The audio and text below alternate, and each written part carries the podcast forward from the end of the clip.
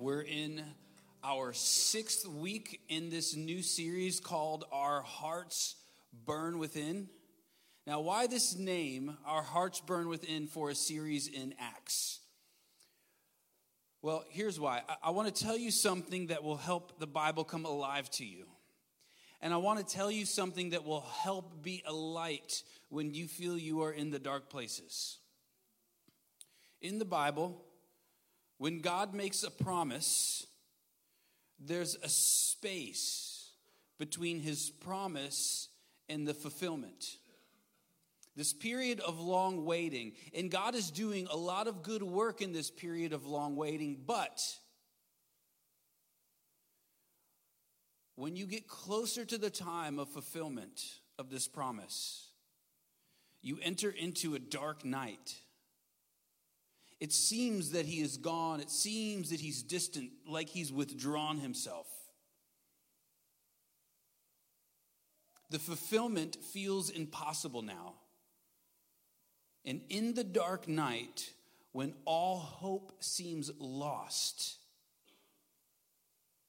that is when he arrives. The dawn is brightest. The night is dark just before the dawn. And then when that happens, your heart burns within. So look at this. So after Jesus was crucified, the disciples were in the dark night. They have seen their leader be mocked, ridiculed, tortured, and killed. The movement seems like it's over. He took his last breath. The tomb shut and darkness swallowed him up. The revolution has failed and the disciples scatter out in fear. And there, in the hopelessness, there are two disciples who are walking down this road to Emmaus. And on this road, a mysterious traveler joins them. And he begins to open up the scriptures to them, showing how everything that has happened to this Christ, it was all part of the plan. And when they arrive to Jerusalem, the place where they're trying to go, or they're on this road and they arrive where they want to go, they have a meal and this mysterious traveler joins them. And when he breaks the bread, immediately they recognize him. It's Jesus. And as mysteriously as he arrives, he disappears. And then here's what the disciples said. Did not our hearts burn within us as he opened up the scriptures with us?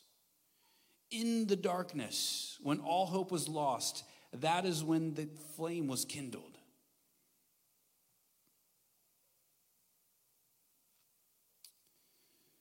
The revolution was not over. It had just begun. And look at this.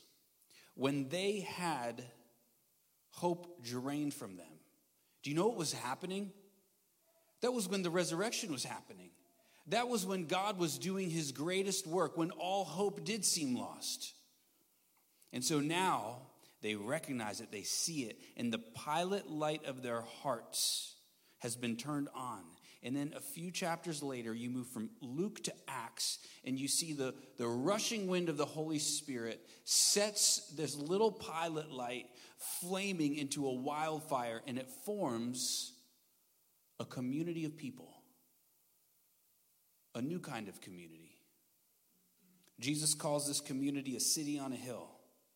And what he means by that is all of you once were lone wanderers, desperate, searching for this eternal bread that would satisfy, searching for this eternal drink that would finally quench everything that you're looking for. You're exhausted from false hopes. You needed rest from the dark night that swallowed you up. And then finally, as you wander in the distance, you see a light. And it's a city on a hill. And you go sneaking up. And as you sneak up, you hear laughter from inside of the city. And you peek over the gate. And when you do, you see dancing and you see celebration and you smell foods. And it's a big celebration going on. And it's the type of community, there's a strange affection that these people have towards each other. If their enemies had seen them when they looked over that hill, that looked over the wall, they would say, I want to join them. I want to be friends with them. And their enemies turned into friends. Now, I want to tell you this. We can become this at the Grove.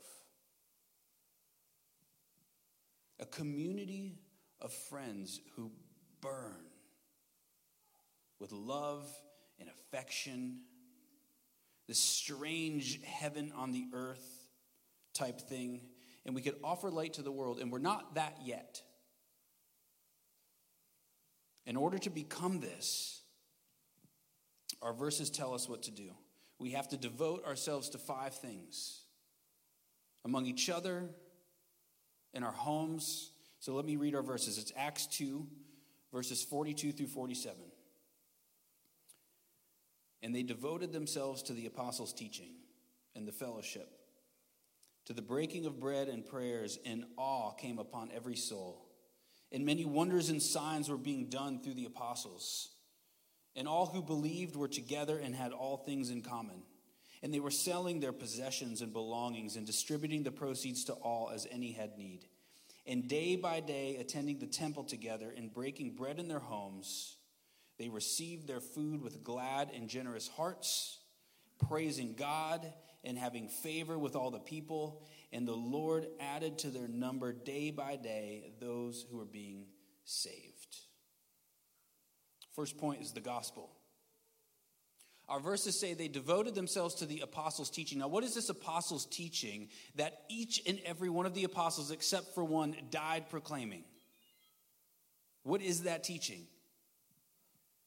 It's the gospel. And the word gospel literally means good news, joyful news, the greatest news you have ever heard. If you are hearing the truth of Christianity, the truth of the gospel, and it doesn't sound like the greatest news you've ever heard, you are likely misunderstanding it. If it is not news that doesn't make you want to grab somebody and hug them, if it's not news that doesn't make you want to sing and dance and celebrate, then you are likely misunderstanding this news. And if you meet someone who claims to be a Christian and you find them dull and boring, it is because they're not holding on to the truth in that moment. So have you been struck by this news? I want you to imagine an evil, powerful king. He's been destroying cities and empires and nations, and his army marches to our city to attack. And then off in the distance, we're done for. We're dead. We are doomed. But off in the distance, we see a lone runner. And he comes running, and he's shouting out, "A new king has come. Open the gates." And the gates open up, and this herald, this good newser, travels into the city center, and he says, "A new king has come and defeated the evil king. We are free. We have gone from death to life, from sorrow to joy." And the celebration begins. Let me say it another way. Good news is a friend, a neighbor who knocks on your door and says, "Hey, while you were out of town, one of your bills came to my house, and so I paid it." How should you respond to that? Well, it depends on which bill he paid. If he paid a $5 outstanding bill that you didn't know you had, well, you give him a thank you. But if he paid off your house, that demands a different type of response. The premise of Christianity is Christ has come to pay a debt that you never could have paid. And the gift demands a response, not because you have to, but because, come on, look at what the gift is. Have you been struck by this news? Are you in awe, as our verses say? Have you felt the cold prison bars of guilt and shame, like you're trapped behind them, and a Savior has come and ripped open the gates and set you free? Have you felt that? Have you felt the nails pulled from your wrist, the nails of your sin pulled from your wrist, and hammered into the nails of your Savior, pinning him to the cross?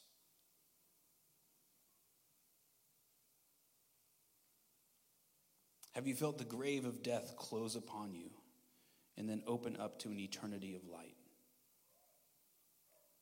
I'm not asking if you know this. I'm asking if you have tasted it.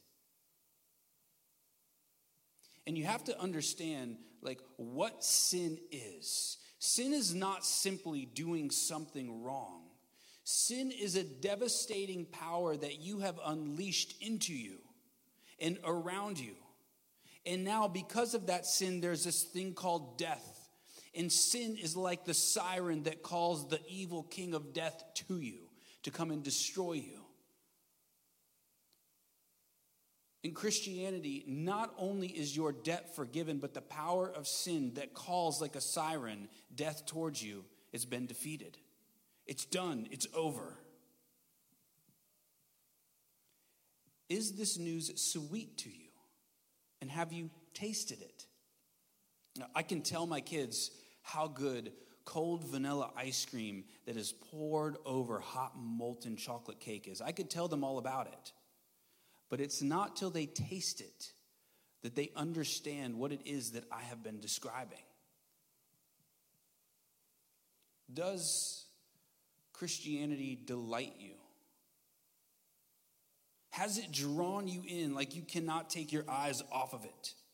When someone mentions the name of Jesus, do you have to fight back a smile so you don't look like you're walking around with a silly grin? This is the delight that showed up in the early church in our verses here. Does this still exist today? And the answer is yes, it does. And it appears to find its way in pockets throughout the world. In periods of time, it just shows up. And it's almost like it's showing up when all hope seems lost. And this community of people have found something in the dark night of their soul where the Savior King has come and awakened them. Do you want that? And if you do, you have to be willing to not only open yourself up to the good news, but you have to be open-minded about the terror of sin. The sweetness of grace requires you to first see what you're being saved from. And you know, we tend to avoid the terrors. And so by doing that, we actually end up avoiding the good news. My son, Kale, he hates sad things. Something tragic just happened to our neighbors, and this little girl wanted to tell him about it, and he was avoiding it.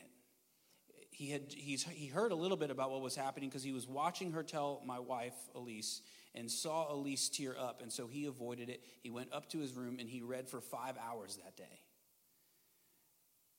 He's 8. And he read for 5 hours. Now, he loves to read, but I have never seen him read for 5 hours. He was avoiding the news, the bad news that was downstairs. So what do we do? How do we help him? Well, we have to help him face the sadness. But in facing the sadness, we have something to point him to.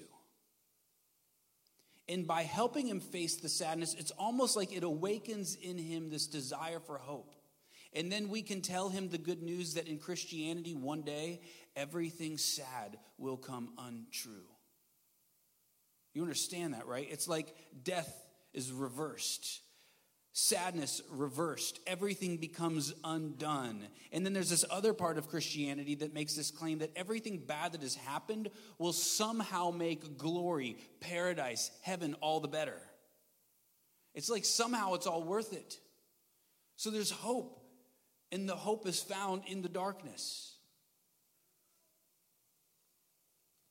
To experience the good stuff, you have to have the courage to look into the darkness. And we need the gospel's truth. So you want to experience God, right? You want to have this happen to you. And so we need the truth to do that, but we need something else. In our verses, friendship, it says. So not only did they devote themselves to the gospel, but to friendship. They met together daily in homes and in the temple. And I want you to understand what was happening there violates everything about our culture in our area right now. Because there are two things that rule our area, rule our culture, and are probably ruling you more than you realize. Two kings. One king is called comfort. The other king is success. And success in our area, it's strange. It's like you have to not have too much success. Like, you don't show off around here, but you have to keep up with the Joneses. You have to do just enough. And so as you're keeping up with the Joneses, there's this pressure for success, but there's also this pressure for comfort. And so you go to work, and you know what you're trying to do when you go to work? You know what you're trying to do when you want to get more things? You're trying to prove that you have some worth. And if you work to be worthy, you will be exhausted. You'll be dead tired. And then you're going to come home, or whatever it is that you're doing. You're with your kids all day, whatever it is. You're measuring yourself to everybody else around you. And so you come home, and you're also chasing comfort. And so what are you going to do? Well, you're going to isolate yourself because people, well, they're uncomfortable. People are difficult. Having friendships is hard work. So you've got nothing left, and so you just isolate for the sake of comfort. Now, look at what you've done now. There's a whole thing happening where God, when he gathers his church, there's his presence among them. But you are sacrificing, experiencing the excellencies of God, the excellencies of Christ, because you just want to isolate yourself because you're exhausted from chasing after comfort, from chasing after being worthy of something. So you lose. And it says that they ate together. Now, there is something very spiritual about eating with people. And it also forces conversation, because when you eat, you have to kind of sit down and listen because you have food in your mouth. And so it's like God's way of shutting up the extroverts and allowing the introverts to speak. And so what happens is the two people sit down, and the extrovert's just like, blah, blah, blah, blah, blah, blah, blah, blah, blah. And the introvert's like, this is so great, I don't have to say anything. But the introvert is eating, and the extrovert is not. And then the introvert's done, and the extrovert's like, oh, no, I have to eat. And so now it's the introvert's turn. And this is what happens. And it's God's way of forcing friendship upon us. And you guys are laughing because you know it's true. Third way to experience the excellencies of Christ. They gathered in the temple daily for worship. They intentionally gathered to be stirred up into thanks and praise and wonder and awe. It seems, you know, the average churchgoer today goes to church once every 3 weeks. It seems that that's not what was happening here in our verses. It seems that 1 hour a week is not enough to experience the excellencies of Christ. They were gathering daily, not just in the temple, but in homes. I'm not saying you're not going to set up boundaries, but like, it's like there was something special happening, and they just had to share it together. And you hear this a lot, like people will look around at people who just, there's something going on with them and God, and they just long to have what they have.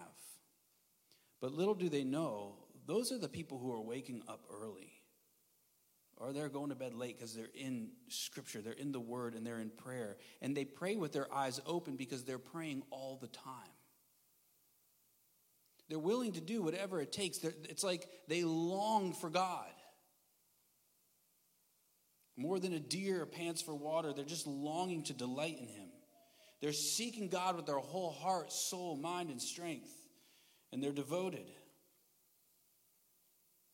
It's like they're, please have a service every morning. Please have a service every night. Please just create a space for me to be able to experience the excellencies of God.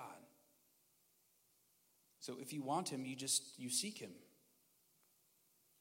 And if you make excuses like, I don't have time, that's fine. but you are now left with your excuses and not experiencing God. So just pick what you want. Do you want him? Seek him. If you don't, there's plenty of excuses to have. And you know, to me, it seems like that's just going to lead to a very boring and dull life. If God really is everything we want, if we delight ourselves in him and he gives us the desires of our heart, then what are we doing making excuses up? Like, just go to him. And then the generosity of God that they encountered as they made space for God led them to be radically generous. But they didn't even feel radically generous for them. It was just like a natural response to what God has just done.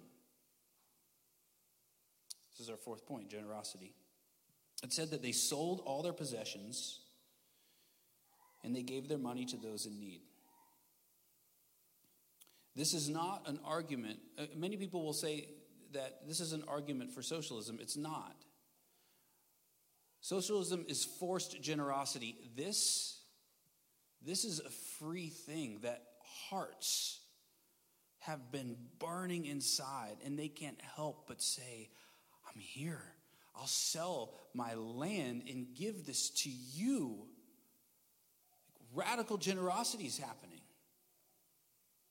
There's something about generosity that seems to open us up to experiencing God. It's like God has done something amazing for us. He's blessed us. So we return, like, here, God. And then because we just said, here, God, it's all yours, he's like, I'm going to come and show you that it was all worth it. Here I am.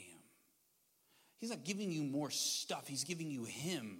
He's the treasure. He's the delight. He's the joy. Not stuff.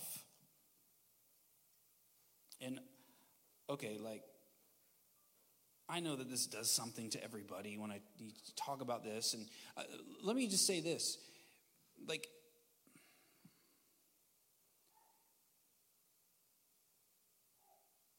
if you are building your own empire, you better stay away from Christianity. It will terrify you.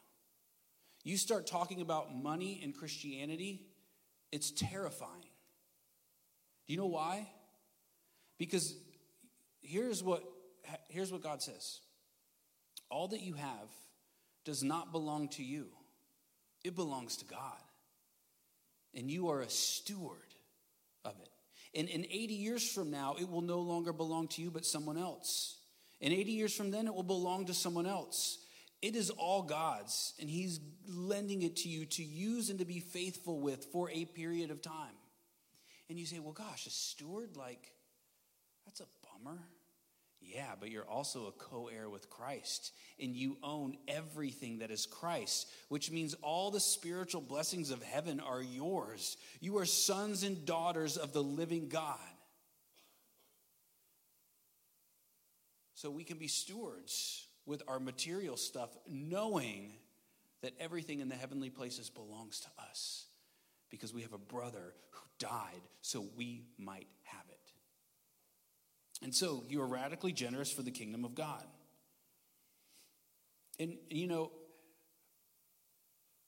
if you're playing with this thing like, I'm building my empire, I'm building my kingdom, but I also want to be in the kingdom of God, well, like, you realize that's how we lost Eden. The story of Eden is us wanting to build another type of Eden, and it all got lost. So again, if you want to build your own kingdom, you better run from Christianity, because he will level the kingdom that you're building to the ground, and he'll do it out of love, because your kingdom is destroying you. When his kingdom thrives, you thrive because you're in it. And then it says, God added to their number daily those who are being saved. This is evangelism, our last point. And this kind of community that I've described up until this point is very attractive, because it carries goodness, beauty, and truth, and it carries hope in the dark. But for it to be built, it takes you. Do you see this? The gospel was in every part of their life. Community, friendship was in every part of their life. Worship was in every part. Generosity in every part. And now evangelism in every part. What is evangelism? It's the lone herald running to the city gate saying, "Open up. A new king has come, and he's come to rescue us. He's come to set us free. The evil king is done for. He's been defeated." Evangelism is the neighbor who knocks on the door. I mean, not literally, okay? Just go with the metaphor here. The neighbor who knocks on the door and says, "Hey, your bill has been paid. There's this grand bill payer that's been going around paying bills, and I've been praying to him. I've been asking him to pay your debt, and he did it. Do you want to meet him?" And then look at what you invite them into to come and meet. A community that is celebrating, a city on a hill, lives that dance in response to the song of Christ, a place where there's real friendship, real generosity, real love for God and others. And I just kept emphasizing real on purpose, because everything around us is fake and phony. There's a lot of it, a lot of really good marketing that has no genuine love for you. But this is a community that's real. And there are people of heaven living on the earth.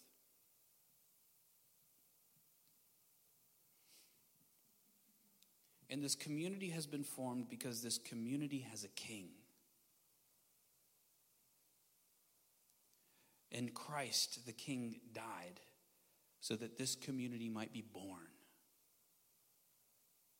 He came off from a far-off country to come and rescue us. And he was crucified outside of the city gates so that we might have a right to enter in. And he became poor so that we might become rich. And he lost his father. He lost his community in heaven. And he was buried, abandoned in the deep abyss of hell, alone. And you know what he did there? He grabbed you. He grabbed us.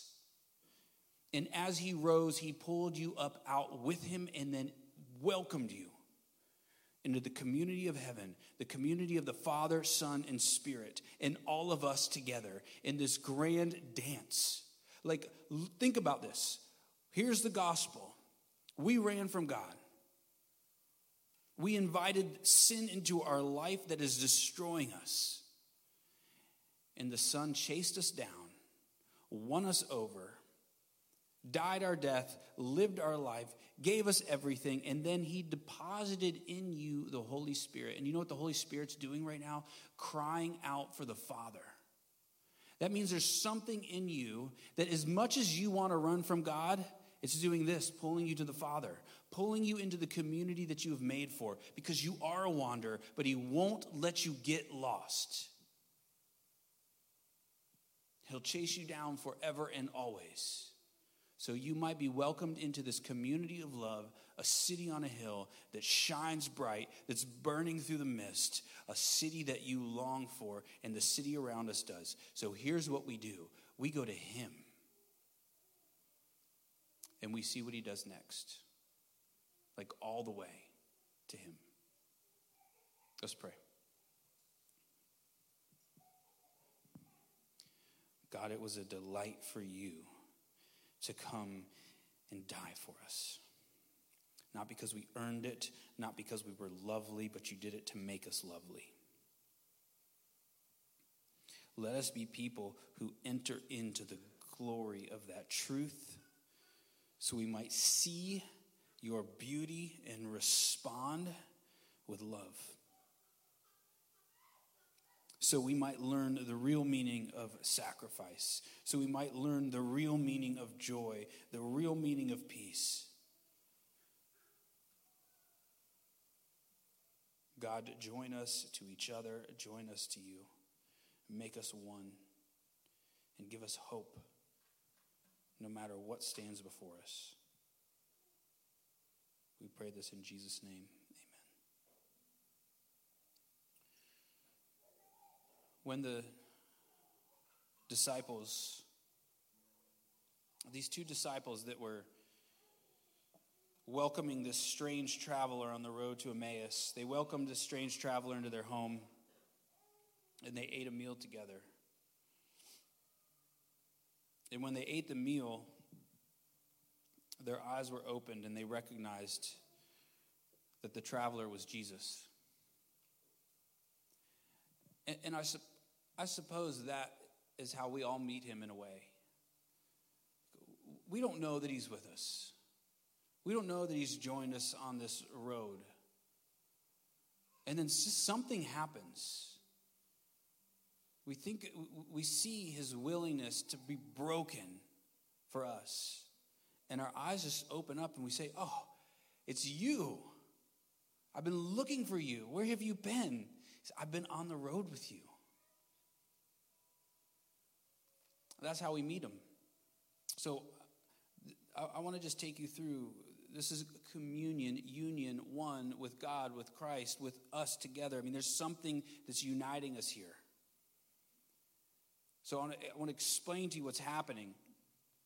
When we do this together, when we receive communion, we're receiving the story of God rescuing us. We're receiving the story of coming out of darkness into the light. We're receiving the story of, like, we've peered into the darkness, and it has terrified us. But we kept looking because we heard that in the darkness he will come. And a light began to grow until it shined so bright that it encompassed all of us.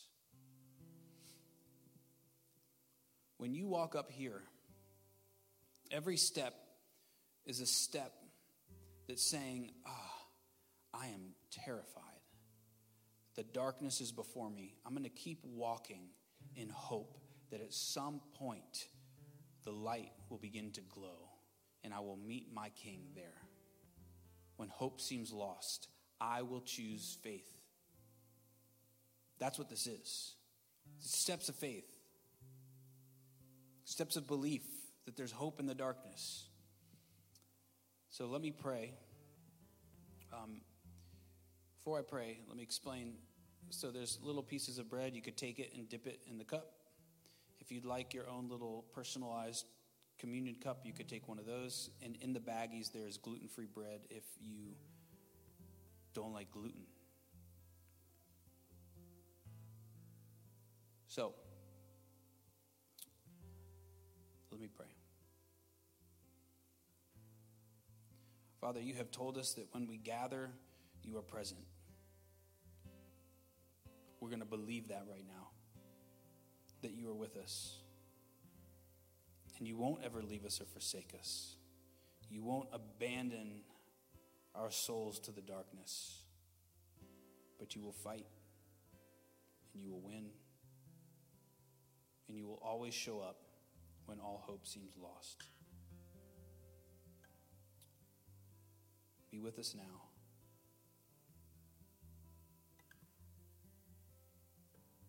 Amen.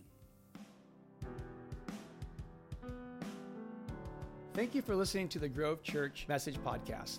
Like us on your favorite podcast provider. Follow our social media at Grove Church PSL and check out our website, thegrovechurch.co.